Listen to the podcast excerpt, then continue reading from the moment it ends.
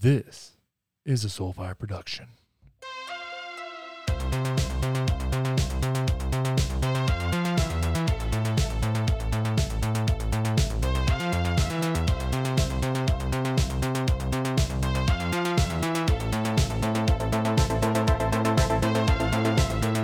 What is up, everybody? Welcome to the first official episode of Politically Homeless. We changed the name. Politically Homeless was just too good. And while my ego struggled with taking my name out of the title, sometimes you gotta do what you gotta do for the greater good of humanity, and that's what we're doing here. And you know how you can contribute to humanity even more than you already are? It's by joining the Politically Homeless Patreon. Since the name of the Patreon is the same as the podcast, I'm assuming that there will be more backers jumping on board soon. And if you approve of the change of the name to Politically Homeless, get your sexy ass in the Patreon community. You're going to get a bonus episode every week that is one hundred percent crowdsourced from the Patreon community. And that's only for the Patreon community, as well as ad-free versions of this episode. Now, our ads are great, and I do an amazing job delivering them, and they're entertaining and informative, and they bring you quality products that you may not have heard of anywhere else. So I understand there is value in the ads, but if you would like, like to, you know, not have those, Politically Homeless Patreon link is in the show notes. It's patreon.com slash politically homeless. Now, today we've got a lot to talk about. We've got a lot to discuss. Derek Chauvin's trial has started. We're not going to talk about that. Biden's not putting his name on, on any checks, but we're still going to talk about stimulus, of course. Going to talk about fat people. Uh, Burger King, those things seem to go together pretty well. Um, abortion, a little bit, you know, the fun stuff, the good stuff, all of those goodies. And it's something to think about. We're going to discuss why people give a fuck about the things that they give a fuck about, because I had some really interesting conversations today on, um, on my D Ms, in my D Ms. And here's why. I had taken a pretty firm stance against discussing this Meghan Markle situation and her interview uh, with Oprah. I was like, I really don't want to talk about this. People were asking about it. It just does not move the needle for me as far as things that I give an actual fuck about. But here I am discussing it. We're not going to discuss it on the show, on the actual show, but I feel uh, obligated to sit here and have this conversation. And I share one or two things on my story, one or two things on my story. You know what? We're going to wait. We're going to wait for later in the show.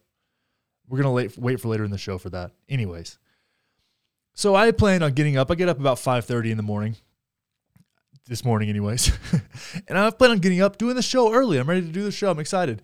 And then I start thinking about this royal family business, this whole thing that's going on, and then I consult my life partner, Kelly, and she was like, you just need to watch the interview. So I spent a couple hours watching this interview of my precious time. Watching this interview, and everyone's talking about it and the whole thing. And is the royal family racist? And are they oppressive? And did they, were they really concerned about, about the color of this child's skin and how dark it was going to be? The big questions that really matter. How about this? Let's just reevaluate our situation here. Let's reevaluate the way we're looking at this. Prince Andrew is friends with Jeffrey fucking Epstein, or was friends with Jeffrey Epstein before he killed himself. In prison. He went to the island. There's accusers. He won't talk to the F B I. I don't know. There's dead bodies found on the fucking Queen's premises. That really happened. Princess Diana was killed by the royal family, allegedly. And here we are talking about whether or not they're concerned about the skin tone of a child. And maybe they didn't like Meghan Markle because she's half black. We're talking about the actions of a bunch of inbred, bucktooth fucktards and whether or not they are racist. Are we serious? Do we really take the opinions of inbred, bucktooth fucktards that seriously? They are so insulated from the rest of the world that they have an, they're in, incapable of connecting To, to real people, and you're concerned about whether or not they are racist. That's the biggest problem right now. That is the biggest problem that we have with the royal family, is that they are subtly racist. Really. And Oprah coming with the hard-hitting questions. Why didn't you ask uh, Prince Harry, or just Harry now, why didn't you ask Harry why his uncle doesn't want to talk to the F B I about fucking kids? Novel concept, Oprah. You got a lot of power. You got a perfect opportunity here. Why not? Throw it out there. See what happens. They're not on good terms right now. And this Harry guy, I feel bad for this guy. I really kind of feel for this guy. He was born into this crazy-ass family, a legitimate royal family. Then his mom tries to bounce. They kill the woman because of paparazzi and a tunnel and a drunk drunk driver. Like, what? All, none of that stuff makes sense. So they kill this guy's mom. And then as soon as he marries this smoke show, by the way, Meghan Markle is fine. You can say what she wants. She's a D, you know, a D-list celebrity, washed-up actor, all those things. But the girl is fine. Let's just be real here, okay? So he marries this lady, and then she gets attacked by all the tabloids for God knows what reason, just because they didn't want to like her, I guess, which could be racism. I don't fucking know. I'm not a royal. I'm not in the royal family. So this guy's got to deal with all this bullshit, confronting his unconscious bias to appease his wife, and then he's torn between his wife and the family that killed his mother. So we're in this whole situation, and we're still worried about the royal family's subtle racism. This is insane. Why are we talking about all of this? Why is this the thing? There's so many fucked up things to be considered about the royal family. And then on the other side of the issue, that's my one side of the issue, right? On the other side, you have this mostly conservative uh, group of people that are upset about uh, Meghan Markle being the victim, pretending to be a victim. It's like, well, you guys hate the royal family and she's putting them on blast. An enemy of your enemy is your friend, right? That's how we work in the Middle East. Conservatives seem to love that shit. So uh, I don't understand this. So on one side, you have people, you know, believe all women types on the left that are doing their whole thing and their song and dance and whatever, whatever. And then you have conservatives that are mad because she's playing the victim because she married into the royal family and she has a great life. Now, let's not, let's be real. She has a great life here. But she's putting the people that you don't like on blast, especially if you think they're like lizard cannibal shapeshifters. And that doesn't satisfy you. Someone from the inside's putting them on blast, and now you're not satisfied, QAnon, because she's part of the problem now. And none of this shit makes sense. None of this shit makes sense at all. Not even a little bit. Not even kind of. Is the royal family racist? Probably. I would. I'm a gambler, and I would put money on that. What the fuck are we doing? What in the actual fuck are we doing with this? Come on. Weird times. Weird times. I mean, and the thing is, they didn't like they didn't like Meghan Markle, apparently, in the royal family. And I don't understand why. I guess it's the inbreeding at some point in their lineage. Why are they so, they should be so stoked to have an attractive, diverse woman to mix into their gene pool. You know what I'm saying? Like, it was, she's doing them a favor. Really. Have you seen these motherfuckers? She's doing them a favor. They should be very grateful for her. This gets into some eugenics, I understand. I'm just saying. She increased the quality of their offspring for generations to come. Oh, man. Being concerned about, being concerned about how dark a child's going to be, if that was real. I mean, I think sometimes that can be a valid question or a curiosity. If you're in a mixed race couple, you're like, ooh, I wonder what, you know, just like you're curious about what kind of, what color your kid's hair is going to be if you have two different color hair. Like there's thing, that's a, that's a legitimate curiosity. I don't think it's someone else's place to ask you that question, but it's a, you can't say you don't think about it if you're in a mixed race situation. Like a little bit of curiosity. Also, mixed kids are the most beautiful children, but here we are. Oh, man. Weird times. Weird times. You know what you can do to support this show if you don't want to join the Patreon? Is, uh, so, I mean, even if you are on the Patreon, it doesn't matter where the fuck you are. Go to Apple Podcasts, leave a five-star review, and share it on social media. That little rant that I just did is going to be on social media somewhere, probably on I G T V. You can share that if you enjoyed it, if you thought, if you found that uh, thought-provoking or just enjoyable in any way. I'd very much appreciate it. Now, with all that being said, and since we're not talking about Meghan Markle on this show, let's go ahead and get into it. It's time for the state of things.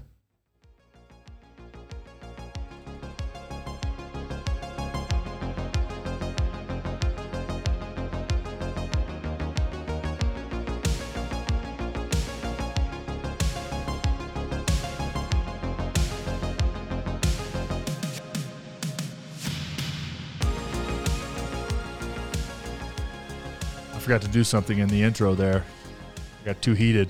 I want to thank Kylie, Haley, Chelsea, Jamie, and Tim for joining the Politically Homeless Patreon community. Thank you both, all, all, all five of you so, so much.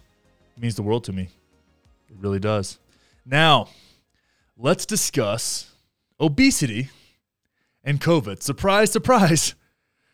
Obesity and COVID death rates are linked in some way, some mysterious way. This is some Forbes. We're going to dive into a bunch of stuff here. It's going to be great. Uh, so in an, it says obesity and COVID death rates closely linked in new study. Oh, an analysis of COVID nineteen mortal- mortality data from the World Obesity Federation released Thursday found a dramatic correlation between countries' death rates and obesity rates, shedding new light on the role obesity has played in driving global deaths of over two point five million. All right. Through analysis of Johns Hopkins University virus mortality data and the World Health Organization's data on obesity, the World Obesity Federation, a nonprofit associated with the W H O, calculated that two point two million of the pandemic's two point five million global deaths were in countries with high levels of obesity. Interesting. Interesting stuff there. The report found death rates were ten x higher in countries where more than fifty percent of the population is overweight, pointing at the U K and the U S as examples of fat motherfucking countries. Uh, the U K has the third highest death rate in the world, one hundred eighty-four deaths per one hundred thousand, and the fourth highest obesity rate at sixty-three point seven percent of, of adults classifying as overweight. Closely followed by the U S, which has one hundred fifty-two point four nine deaths per one hundred thousand and is sixty-seven point nine percent of the population living with obesity. I like how they say that in a very gentle way. sixty-seven point nine percent of the population living with obesity. How about just sixty-nine or sixty-seven point nine percent of the population is obese? Living with obesity. It's like living with type one diabetes. Like, no, it's, that, that's a different thing. Uh, Vietnam, on the other hand, has the lowest COVID nineteen rate, death rate in the world at zero point zero four deaths per one hundred thousand and also reports the second lowest rate of obesity in adults, eighteen point three percent. The report highlights that there is not a single example internationally of a country with low levels of obesity Uh, classified at less than forty percent of the population overweight, and a high death rate. So, we're learning here. We're learning here. We're figuring some things out about this whole COVID deal, all right? While age has been the predominant focus of analysis of risk in hospitalization and death to date, the summary points that this report shows for the first time that overweight populations come as a close second. Okay. This should come as a surprise to no one, okay? Because if we look over here, we're going to switch over to another article that's from health dot com, and uh, it says five pre-existing conditions that make it harder to fight coronavirus. So if we scroll down here, let's look at those. Heart disease, directly linked with obesity.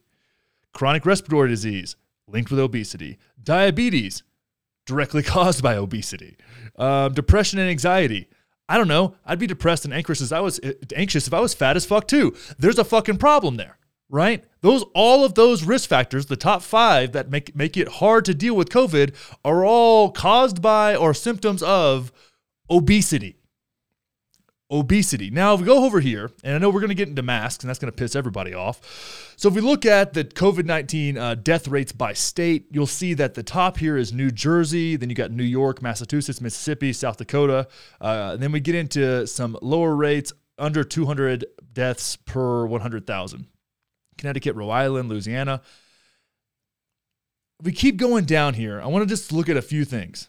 Okay, so we go down, and I want to point out uh, the District of Columbia, D C, right, has the highest mask compliance, the highest mask compliance in the nation, I believe. That's what Saagar Enjeti said. I believe him. Just barely edges out Texas and Florida, who have very relaxed mask mandates or none at all now, but throughout the entire time have been very relaxed on mask. Just barely worse than Texas and Florida with impeccable mask compliance. That should tell you something, right? It makes sense. Now, if we go down and keep moving down, near the bottom here, we have Colorado, Idaho, Ohio, Oklahoma, uh, who has also had very relaxed mask mandates as well. North Carolina, Kentucky, New Hampshire, Virginia, and then Washington, Utah, Oregon, Alaska, Maine, Hawaii, and Vermont. Now, you can see a direct correlate here with the number of fat people, obese people, excuse me, people living with obesity, and number of deaths. Now, I'm kind of surprised because Texas is a really fat state, um, so that kind of trips me out. But one thing I was really proud of when I went and did a little research to see that Colorado, exercise dot com claims Colorado is the number one fittest state in the union. Obesity ranking first place, total gym ranking eighth place. And that is one of the reasons we've been able to recover from COVID. And right now have the lowest, and that's that's the total, what I just showed you on that last chart or, and talked through in that last chart was the total throughout the entire time that COVID has been around. But as of late, in the past several months, um, aside from Hawaii, Colorado's doing the best in the country, which is fantastic for us, even though we still have a shit ton of mandates that make no sense. It says not only is Colorado the fittest state in the entire country, but has maintained this status for over a decade, which is downright remarkable. It sure is. So let's discuss this a little bit. This is one of those things where I'm glad this is coming out because people are finally being honest about the situation. Finally being honest about the situation. Your quality of health is directly correlated with how much COVID will impact your life. I've had this argument with vaccines, with masks, different things. One of the reasons it makes very little sense to wear a mask in the gym, and I've stood up about that and talked about that at length numerous times. It makes no fucking sense. There's a study out of Colorado that shows that it doesn't make any sense. They are not a place for spread, and discouraging and limiting capacity at gyms is is antithesis is the, is the is the opposite thing that we should do. There are places where mask mandates make a lot of sense. Maybe if you're around a bunch of obese people. You know, maybe if you go to Burger King, wear a mask while you're walking in, right? Maybe if you're sitting next to somebody who's slipping down a, a two thousand calorie Frappuccino at Starbucks, maybe throw a mask on to protect that person because they clearly care so much about their health. But I find it hard to give that many fucks about people who don't care about their own health. You understand? And maybe that's cold and maybe I'm heartless. But I was a fat motherfucker once upon a time in my life too. I was about six foot tall and about two hundred thirty pounds in the seventh grade. I was a big kid and it sucked and I hated it. And I did something about it. And now I am a specimen, a human specimen of fitness and health. I'm really not. I'm not at all. But I'm doing all right. And I'm pretty comfortable with this situation. And I don't really feel it's necessary. For, I would rather get COVID than wear a mask or get a vac- vaccine. Just give me the fucking virus. Because I take care of myself. And there are a lot of people in this country, because of things like the federal government has done, like the fucking food pyramid that was paid for by Monsanto and McDonald's, that's pretty much guaranteed to give you fucking diabetes. We have set the, set the stage in this country for a bunch of unhealthy fucking people to be walking around every day or wheeling themselves around in little motorized carts. Getting to Walmart and cruising around. Consume, consume, consume. That's our fucking country. And we're surprised that we get impacted by a mild virus and it kills half a million people. Are we really surprised? Are we really surprised? I feel for old people here. I really do. If you're over seventy and you, you've, you've taken care of yourself and you're just a product of your age and something gets to you and this is, you know, that sucks. That's hard. But if you're forty years old and weigh three hundred seventy-five pounds and you get COVID and die, you were uh, three ticks away from a goddamn heart attack anyways. And this isn't going to be popular. People aren't going to love this. This isn't super P C. It's not real soft. But I think that if anything, COVID should wake you the fuck up. Because even if you're moving in the right direction, you're going to be safer. If your lungs are strong and you use them, then you're more protected. In the same way that if your legs are strong and you break your hip, you're probably going to be okay. You can recover from that. But if they're not, then you, you wither away and die. It's sad, but it's fucking true. And we need to be fucking honest with each other and honest with ourselves about what this situation really is. There is a reason that the number one correlate for longevity of independent living is leg strength. Number one correlate. That's not a coincidence. And if your lungs are healthy and strong, you don't smoke cigarettes, and you're not obese, you are... your odds of being negatively impacted by this virus in a substantial way are so small. If you believe, if you're scared of that, you should be buying lottery tickets every day. The logic is the same. We've got to do better here. And we've got to be more honest about what the fuck is going on. Because people are being sold safety in the form of a vaccine, which is debatable at best, given that vaccine manufacturers pay out billions of dollars, except for they won't with the COVID vaccine because they have liability shields in place, which shows you the confidence that they have in their product. If they, if somebody needs a liability shield to keep people from suing them, that means they're not super confident that their product isn't going to fuck people up. That's just logic. If you're, if you're really doing something here that is proven to be safe and effective, then why do you need a liability shield? If the car's not moving, why do you need a seatbelt on? You don't. But when you're hauling ass and taking risks, you do need one. You see what I'm saying? We got to be way more honest with ourselves in the way we're handling this. If you're obese, you need to get your fucking shit together. You need to grow the fuck up and take responsibility for your own health. And I don't want to hear somebody who smokes cigarettes and is fucking obese talking about me needing to protect them. How about you protect your fucking self? It's not my responsibility to keep you from shoving shit in your face hole. That's not on me. Now, the government has some responsibility in this as well for letting companies and our, our, our love of capitalism and consumerism, letting companies like Monsanto and Coca-Cola and McDonald's dictate our fucking health policies for the last fifty fucking years. That's a problem as well. There's so many moving parts and so much nuance into why we have such the richest nation in the world and is unhealthy as fuck. There's a reason China recovered from this way faster than we did, because they're not all a bunch of fat fucks.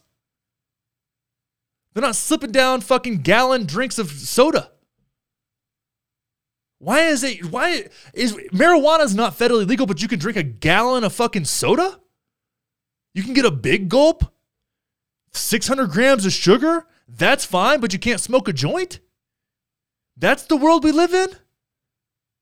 And that makes sense to people? That makes sense to people. We've got to be really fucking honest with ourselves now more than ever. Because there's so much disinformation disguised as information and so much inf- so much dis- so much information that is so hard to understand what the fuck is even going on. And everybody's got an agenda because there's a profit motive attached to everything. Everything. There's a profit motive attached to our goddamn food pyramid. That's what got us here. That and irresponsibility. From the top down. From the top down. We all pay higher healthcare prices because of things like... because of things like the food pyramid and because of obesity and what it causes. And for those of us that do try and take care of ourselves, we're fucked. We get fucked over this shit. I'm incredibly passionate about this. If you can't fucking tell, I did a, I, in my present or my uh, public speaking class in college. I this is what I did. This is what I presented on. There are things we can learn from other countries as well, in the way that they handle this. Like maybe we just maybe there is some regulation. Yeah, okay. Maybe there's some regulation as far as like how, how big a big gulp can be. But that would hurt Coca-Cola, and their lobby would never have that. Because money has corrupted our politics to the point where our health becomes secondary because we're better, we are more profitable sick. We are more profitable sick than healthy. And we accept it like fucking cowards. We accept that as the state of things in this world. And that is so far away from the reality that we should accept. We should demand better. We deserve better. And I feel for people that are in the high-risk category that are dealing with this and living through this, but you got to fucking do it for yourself. I think there's place for government to intervene in things that people can't do anything about and provide a better life for people. I really do. That's what puts me on the left. I think that we should have adequate health care. But if our nutrition system is built for profit only, then that healthcare system will always be broken because the profit center will be sick people, avoidably sick people. Choices that make people sick, that seem normal. That's where we're at, and we're not honest with ourselves about it. It drives me crazy. Maybe it drives you crazy too. But we got to do what we got to do here. And this is just, this is a lot to deal with. This is hard to handle. And it stings. But at least we're getting some bit of honesty out of this. And maybe this will move the Overton window. Maybe this will make some changes. Maybe this will wake people the fuck up. If you are weak, you are more susceptible. Plain and fucking simple. All right, let's talk stimulus. It's going to be fun. It's lo- looking like it's going to pass. They'll approve it today, I see, it seems like. But we got this Washington Post article here. It says, what's in the Senate's one point nine trillion dollars COVID bill, checks, unemployment insurance, and more? So we're just going to scroll down. We're just going to scroll through it, see what we think, see what we feel, see what makes sense, see what's wasteful, you know, all that kind of fun stuff. So in the major buckets here, it goes through, and this is actually one of the better breakdowns that I've seen online. Um, unemployment benefits, the package extends the existing three hundred dollars weekly unemployment benefit through September sixth, as well as providing a tax break on ten thousand dollars in unemployment benefits. I like that a lot. I think that actually makes sense. People are strugg- struggling right now. In my opinion, it's the fault of the federal government, and that means it's the responsibility of the federal government to do what they can um, to get these workers through. People that are underemployed or unemployed uh, need a little bit of help. Maybe there's some lazy people out there taking advantage of it, as there always is, but that is what it is. Uh, this is a shit show, and this, to me, uh, feels necessary. Um The House legislation would have increased the weekly benefit from three hundred dollars to four hundred dollars per week through August twenty-ninth. The nine hundred billion dollars stimulus package passed in December provided the unemployment of the extra three hundred dollars per week. So it's just continuing what they did in that uh, December stimulus package as well. What everybody cares about now is the stimulus checks. The Senate bill would send out one thousand four hundred dollars stimulus checks on top of six hundred dollars payments issued through the stimulus bill passed in December, totaling two thousand dollars. So Biden and everybody wasn't technically lying, but, eh, you know, whatever it is, that people are going to find a way to be pissed about it. Roughly four hundred billion dollars of the package would go toward another round of checks. Earlier this week, Biden agreed to narrow eligibility for a new round of one thousand four hundred dollars payments to appease more moderate Democrats. I think this is actually a good idea. If you're in a higher paying job, you probably didn't lose your income. Uh, it was more of a lot of uh, working from home. And I think that I think that where they put this, actually, the money seems to go where it should go as far as money to the people. I'm sure there's tons of wasteful spending, and we'll talk about that down the road on a few other things. Um, but at the end of the day, the money is going to places where I feel like it will actually boost the economy. We're going to see inflation. Okay, we just need to accept that we're going to see inflation. Um, but it is what it is. Um, under the new structure, the check would phase out faster for those in higher income levels compared to the formula in Biden's initial proposal. So in the Senate version, individuals earning seventy-five thousand dollars per year and couples earning one hundred fifty thousand dollars would still receive the full fourteen hundred dollars per person benefit. However, the benefit would disappear for individuals earning more than eighty thousand dollars or sixteen thousand dollars or one hundred sixty thousand dollars as a couple. So they cut it off. Instead of tapering it off, they cut it off hard. Makes sense. Um, an amendment offered, this is the minimum wage here, an amendment offered by Bernie Sanders to increase the minimum wage did not win over Democratic support. Now, him and Josh Hawley went in together on a corporate tax that re- would require uh, profitable billion-dollar companies to uh, have a fifteen dollars minimum wage um, to avoid uh, tax penalties. That didn't pass either, even though I thought that was a nice compromise and a great place to start. But you also have to keep in mind that places like Walmart have been lobbying for fifteen dollars minimum wage because they want to shut down small businesses and increase their profit margins, because Walmart is a parasitic monster of a company and they give a fuck about no one besides their bottom line and capitalism. Anyways, last month, the Senate parliament- parliamentarian ruled that the minimum wage hike was not permissible within the rules of the budget reconciliation. Yada, yada, yada. But the, the minimum wage is seven twenty-five right now, which is, is pretty atrocious. This child tax credit is very interesting. Under the Senate plan, most Americans would receive a three thousand dollars uh, a year for each child ages six to seventeen and three thousand six hundred dollars for each child under under the age of six in a tax credit. Um, the provision in the bill would last one year and be sent very, via direct deposit on a periodic basis. It is also a major expansion of the existing child tax credit, which currently provides two thousand dollars a year for children from birth through age sixteen. More regular payments are intended to help offset costs families face day to day instead of sending families one annual payment. So uh, I listened to Ben Shapiro talk about this a little bit, and of course he hates this whole fucking thing, um, which is fine.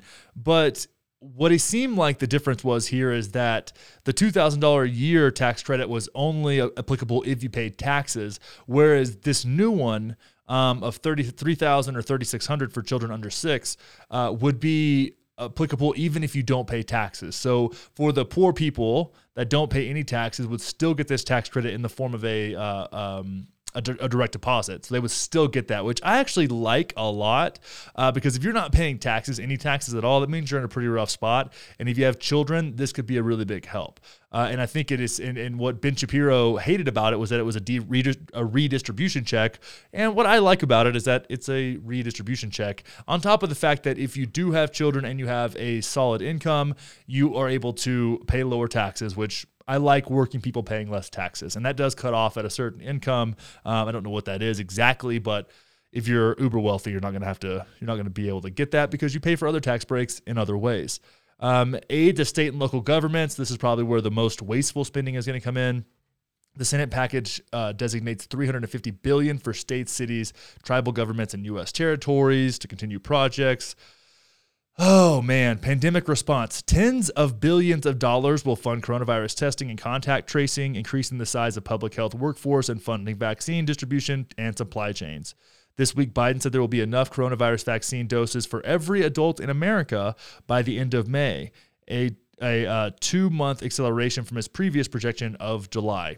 He's going to have a handful of those left over. There will be a surplus of vaccines. I have a distinct feeling. So there's some new provisions in the bill as well. Senate bill provides five hundred ten million dollars for the FEMA Emergency Food and Shelter Program. That's great. The Senate version expands the employee retention tax credit for startup companies and other businesses hit by the pandemic. Again, aiming to keep people employed there, which makes a lot of sense as well. The bill also increases the value of federal COBRA health insurance program from eighty-five to one hundred percent. Not really sure what that does or means or if that's even substantial.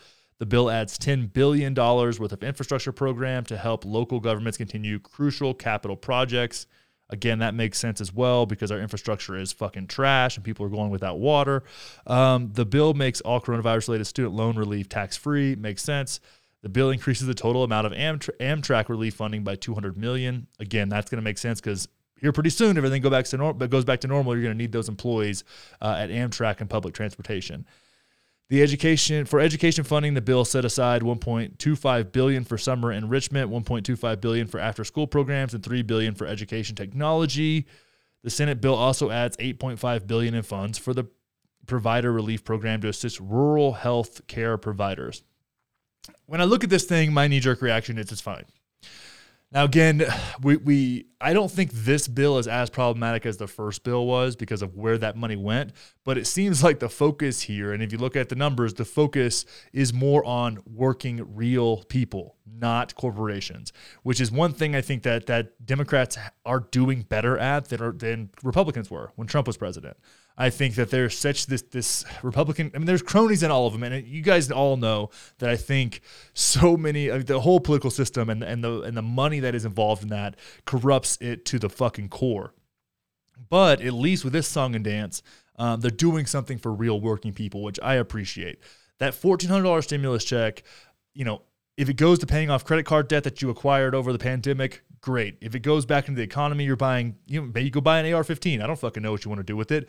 Do what you want with it, but put it back into the economy or pay off some debt. I mean, that's, that's the thing to do if you have the ability to do that. If you don't need it to survive, use it for something productive for yourself. And I think that's really important to look at. It's really important to look at how that money being injected back into the economy. It might drive infl- inflation, which is just the increase of cost of goods, of course. But at the end of the day, you're going to see an uptick. You're going to see things kick off. We saw a big market correction here in the last couple of weeks, so that's been important to look at, especially when it comes to tech. Um, some I P Os kind of got hammered by that. There's a lot of things that were going on as far as that goes, but I think that those checks, even if you don't need them to survive, are going to do a lot to stimulate the economy by giving people discretionary spending or paying down debt, which is very, very important. Um, I know, I mean, there was a time during the COVID this whole COVID thing where I was living on basically just living on credit cards, and it was fucking hard. It's really hard. And I like the fact that they're not taxing that uh, first ten thousand worth of um, unemployment as well. That's another great move. I think a lot of the stimulus should be done through tax cuts, like really hard tax cuts on businesses, specifically small businesses. I don't think corporations, corporate, if you didn't have to close, that means that you made more money. Walmart, Target, Starbucks, whatever it is.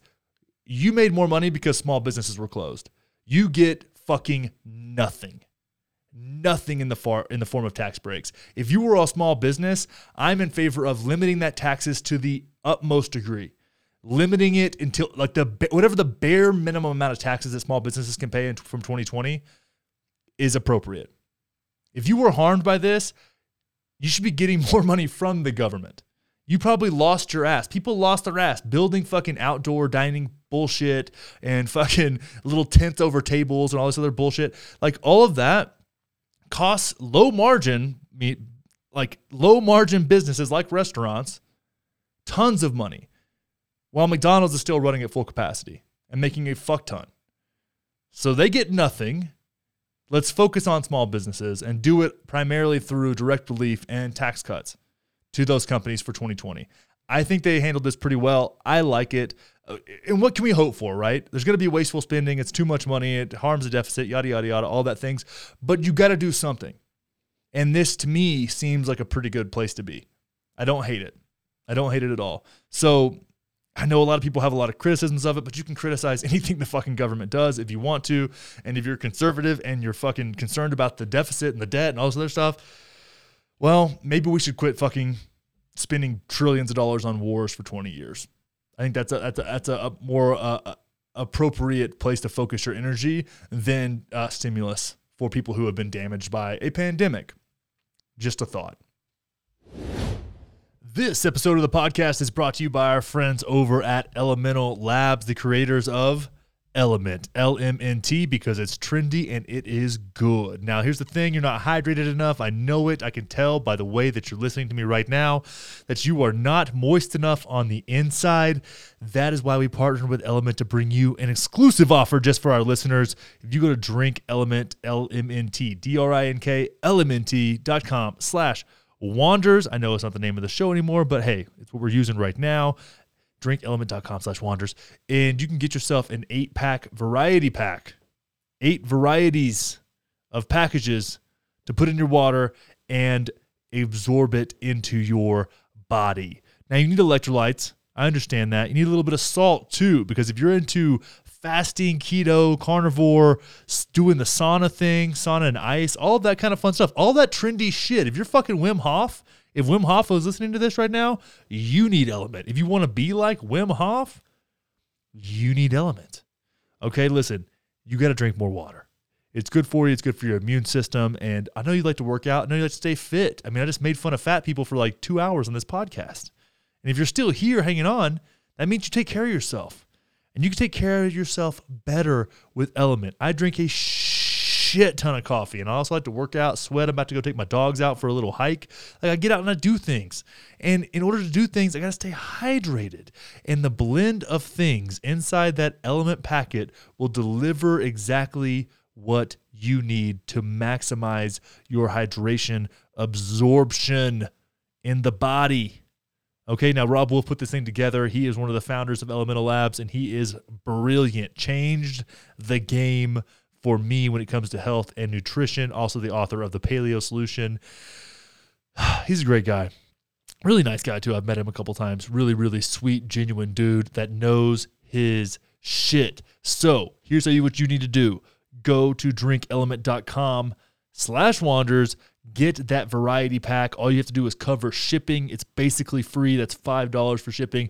And it comes to your house and you drink it and you love it and you buy more. And if you want to be ultra committed to your hydration, make sure to get that lemon habanero. It is the best. You will thank me later. You're going to love it. And if you want to, you can mix it with a little bit of water and a little bit of tequila for that weekend cocktail to take the edge off after dealing with all of the fuckery that we talk about on this show. drink element dot com slash wanders. This is an exclusive offer offer just for you. Super fucking exclusive. And I did this. I, I went through so much to get this sponsor for our podcast. And I swear to God, if you motherfuckers don't buy some Element, I will find you. Okay, I will find you. This is already hard enough to talk about this stuff and wade through the swamp and take that dark energy into my body for you. I do it for you. Am I the Messiah? I don't know. Maybe. But I know what I am is delivering you quality content, and the least you can do is deliver your body some quality hydration with Element. drink element dot com slash wanders variety pack. five dollars. Lemon habanero. Get it. Do it. Stay moist. Women belong in the kitchen. Burger King U K set the world on fire with a tweet yesterday that they also put into print. This is one of their new advertising campaigns. Women belong in the kitchen. Burger King's International Women's Day tweet goes down in flames. And this is uh, an article by a super woke woman, Suzanne Kelleher, and she's a travel blogger or writer for Forbes. Interesting stuff. So we go down here and we look at the tweet. Tweet says, women belong in the kitchen. If they want to, of course. Yet only twenty percent of chefs are women. We're on a mission to change the gender ratio in the restaurant industry by empowering female employees with the opportunity to pursue a culinary career. We are proud to be launching a new scholarship program which will help female Burger King employees pursue their culinary dreams. Now, they did a very clickbaity thing here. And, um, of course, it worked. I mean, as of the time of this, you have eighty thousand retweets, eighty-six thousand quote tweets, two hundred eighty-eight thousand likes on Twitter. The print version looked really, really good. I think that it, it provided context, not in the form of a tweet th- uh, Twitter thread, but they end up apologizing for this. It says, we hear you.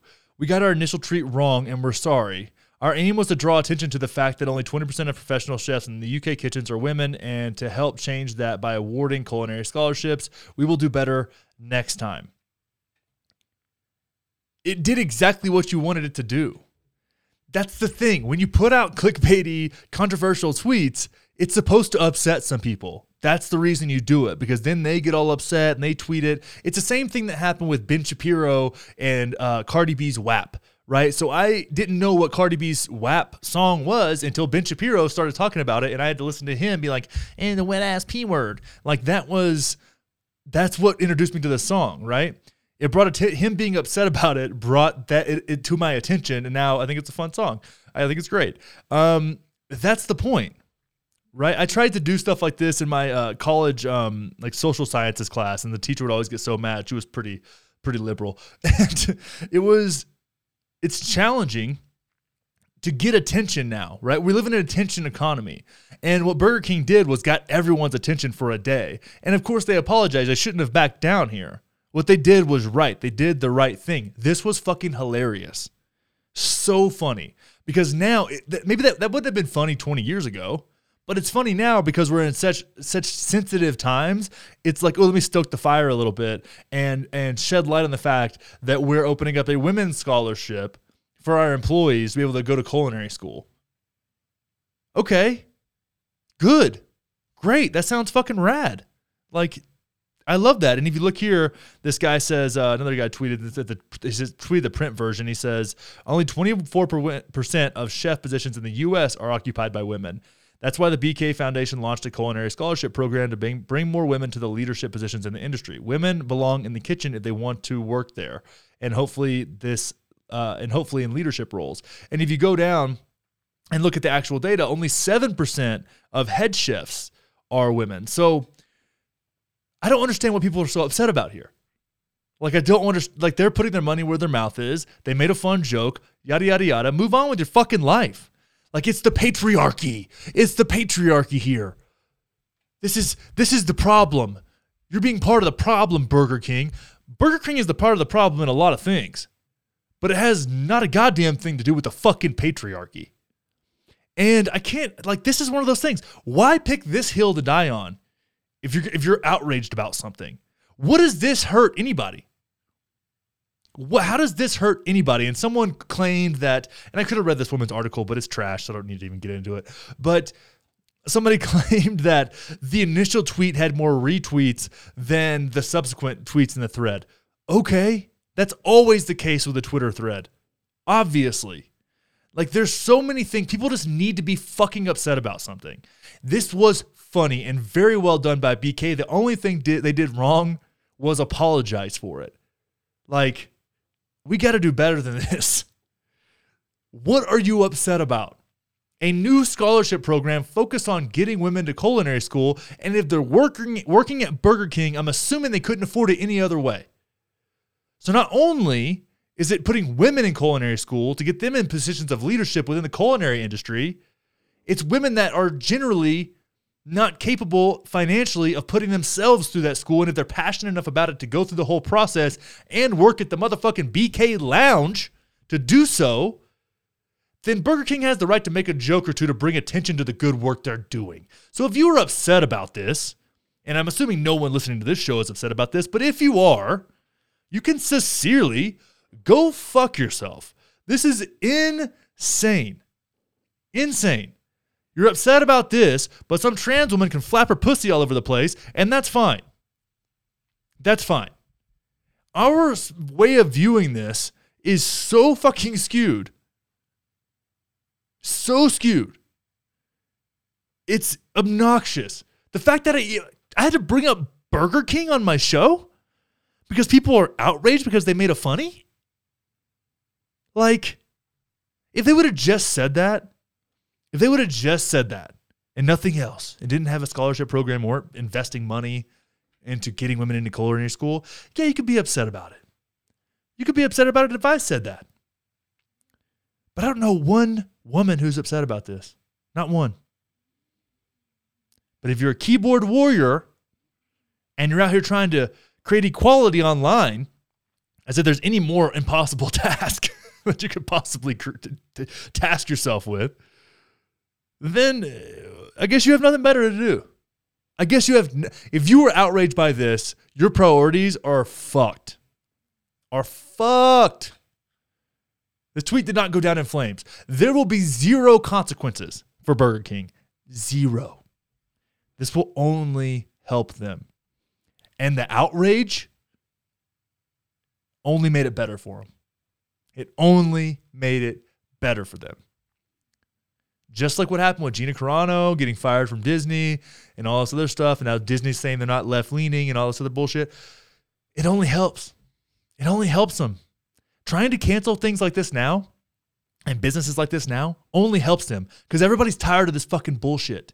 And if you aren't, you're now part of the problem and you don't realize it.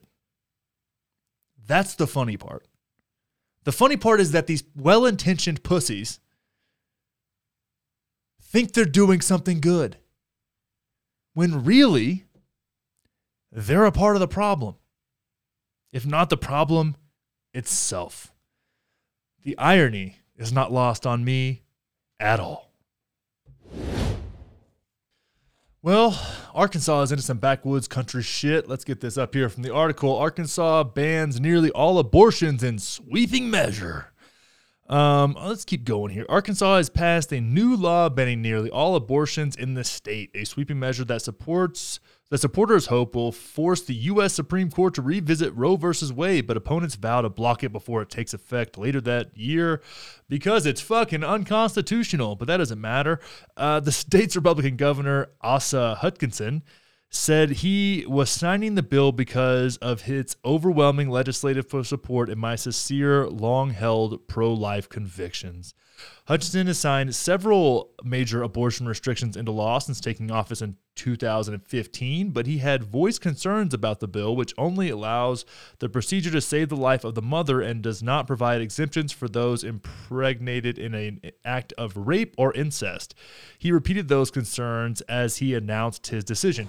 Yeah, I would assume that if uh, incest cases were aborted in Arkansas, there would be very few children born. There's a lot of second cousin half-brothers running around Arkansas, from what I understand. Haven't spent a lot of time there, but it is what it is. The ban is in contradiction of binding precedents in the U S Supreme Court, but is the intent of the legislation to set the stage for the Supreme Court overturning current case law, he said in a statement released by his office. I would have preferred the legislation to include exceptions for rape and incest, which have which has been my consistent view, and such exempt exceptions would increase the chances for review by the U S Supreme Court. Arkansas is one of at least fourteen states where legislators have proposed outright abortion bans this year. The bans were published uh, were pushed by Republicans who want to force the Supreme Court to revisit the nineteen seventy-three Roe versus Wade decision, legalizing abortion na- nationwide. Conservatives believe that, that the court is more open to striking down the decision following Trump's three appointments to the court. It's so incredibly unlikely that they're going to overturn Roe versus Wade. Like the Roe versus Wade thing, when they toss that around, it's like a political football, right? It's similar to guns and a few other things, immigration being one, where the divisiveness around the issue is more valuable than the issue itself to politicians. There is a lot of political capital that is gained by taking a stance pro-life, pro-choice, and running that into the ground. It's not about logic, or it's not about people. It's not about what people's rights are, their needs. It's about political capital number one. Do not get it twisted. There are people that are very intense when it comes to pro-life and pro-choice, and I'm sure a few of those people make it to government. But once you get there, it is about political leverage. Leverage one hundred percent. Political capital is everything. Fundraising is so easy to do off of the Second Amendment and abortion. So easy to do. It's so easy to do on gun control and being pro-choice. Those are major fundraising policies for these politicians. And if you want to know the truth, you follow the money. Okay? So it says here, Arkansas's legislation won't take effect until ninety days after the majority Republican legislator adjourns this year's session. That means it can't be enforced until the summer at the earliest. Abortion rights supporters say they plan to challenge the ban in court before then, which will probably do its thing, right? Governor Hutchinson uh, will see you in court, Holly Dixon, the A C L U of Arkansas's executive director, said. This is politics at its very worst, Alex McGill Johnson, the president of Planned Parenthood Action Fund, said in a statement. At a time when people need economic relief and basic safety precautions, dismantling abortion access is cruel, dangerous, and blatantly unjust. Now, here's the thing we need to, we need to keep in mind about this. If you're wealthy and your fifteen-year-old daughter gets knocked up by, I don't know, the youth minister or something, well, then, um, you know, you're going to find a way to get an abortion if you want one. Go to a different state, pay a little more somewhere. There's a way to do it. But if you're not, if you're poor and you can't take care of kids or aren't, aren't capable mentally, physically, financially, whatever it is, then you don't have access.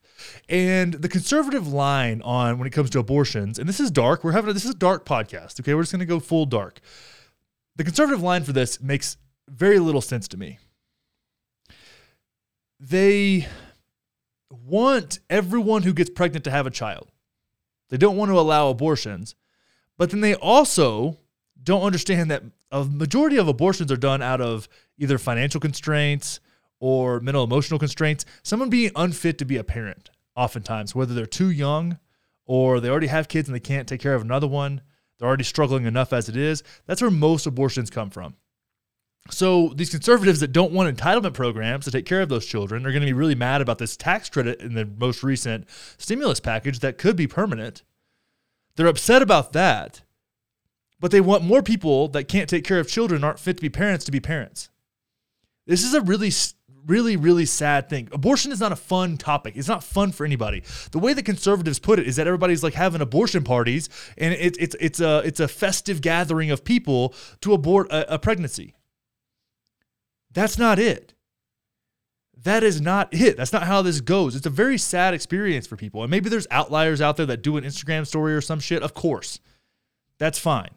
There's a bunch of outliers around here. There was a solid lynching of a black man. They'd be celebrating it online too. There's a bunch of fucking crazy people out there, but the vast majority of people are not stoked about getting an abortion. It's already full of shame and sadness, and it's not a fun experience. No one is pro-abortion. No one's like, I hope. You don't look at someone and say, I hope that you get to go through the experience of having an abortion. That's not how people think or act. It's a very sad thing, but it's also something that is necessary, and it's a woman's right to make that decision whether or not she is ready, prepared in so many ways, mentally, emotionally, financially, all of those things, to be a parent.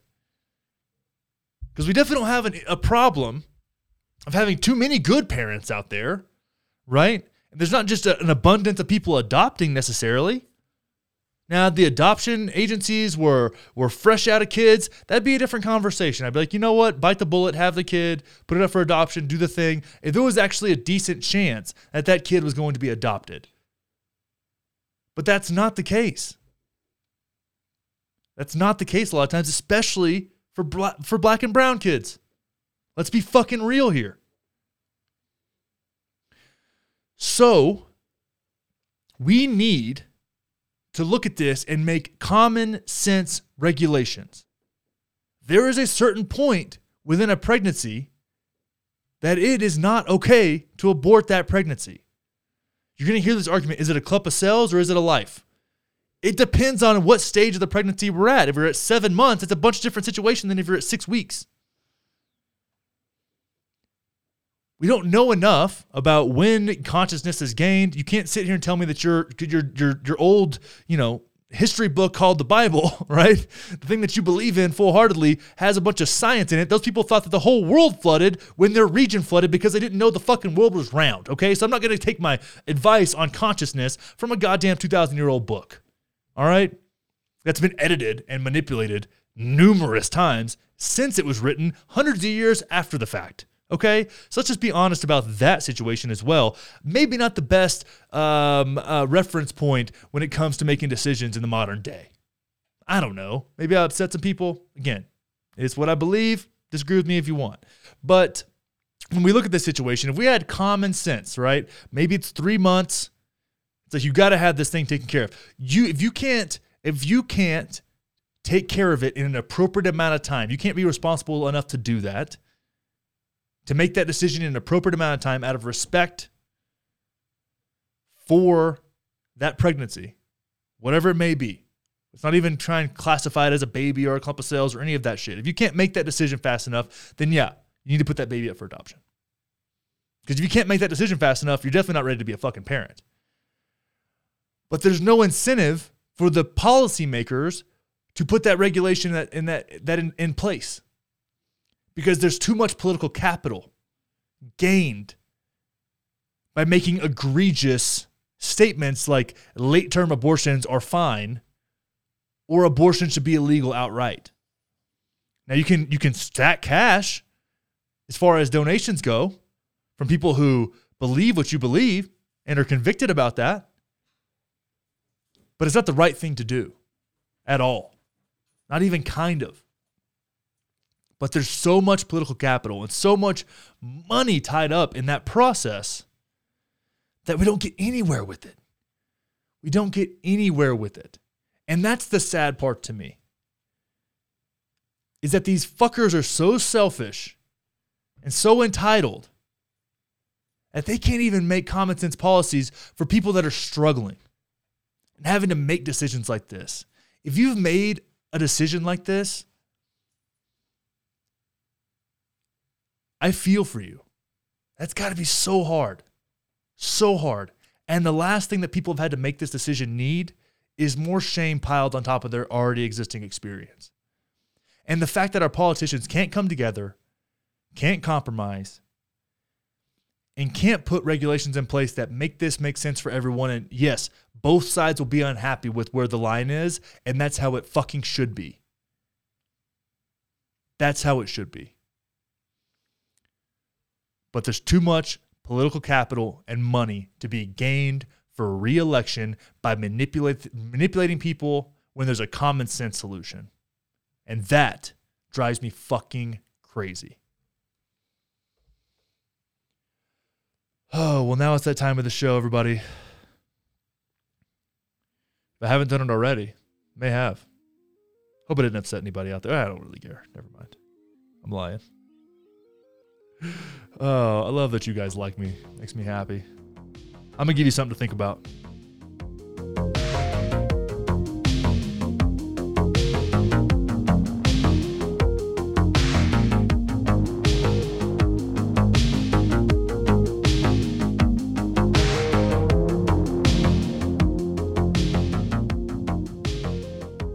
Hope you like my eighties cocaine lounge music.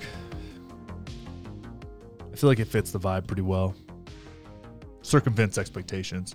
So today, this morning, I was um, not doing this show. Right now it's one twenty p.m. I was planning on doing this at seven a.m. Uh, because I was watching Meghan Markle and Harry talk to Oprah. And I had posted a thing. It was something saying, like, you know, maybe you don't believe that Meghan Markle was suicidal, but maybe don't put that out there online because you may have friends that are contemplating suicide, especially right now when suicide rates are off the charts. So maybe if you don't believe that, um, just leave it alone. Like, because you never know how that can impact somebody else that you actually do care about, um, that just isn't really speaking up about that. And I got some pushback on it. Ended up in these really long conversations with people that are like, I don't really care about Meghan Markle, but it ended up in these long conversations, and I'm like, I'm sitting here talking to you for half an hour on social media, which is obnoxious to me, by the way. If you're one of those people listening right now, I was ready to exit that conversation after five minutes because I truly don't give a shit. I truly don't care. Now, I had conversations with people because I do like people when people do say something. And the reason I engage in longer longer conversations like that is that I want to see where people are coming from because it gives me content for this show. So if you're in that kind of conversation with me, you're being used for content. That's just how it goes. I want to see where people are coming from. I want to see what the arguments are on all sides. But it got me thinking about this question, like, why do people give a fuck about what they give a fuck about? And then I realized that that's a nice lens to view conversations like this from, because people generally don't care about Meghan Markle. It's what she represents, maybe. It's envy a lot of times. Um, people don't like people that get attention, especially on that level, especially when you're kind of a, a D-list celebrity that marries into a royal family and then cries about it. I understand, because people have real problems. But I think, you know, I looked at it, I was like, you know, people have other problems that don't get any attention, and Meghan Markle, with her subtle racism problems in the royal family, her problems get all the attention, and mine don't. And that's kind of where I landed with this one.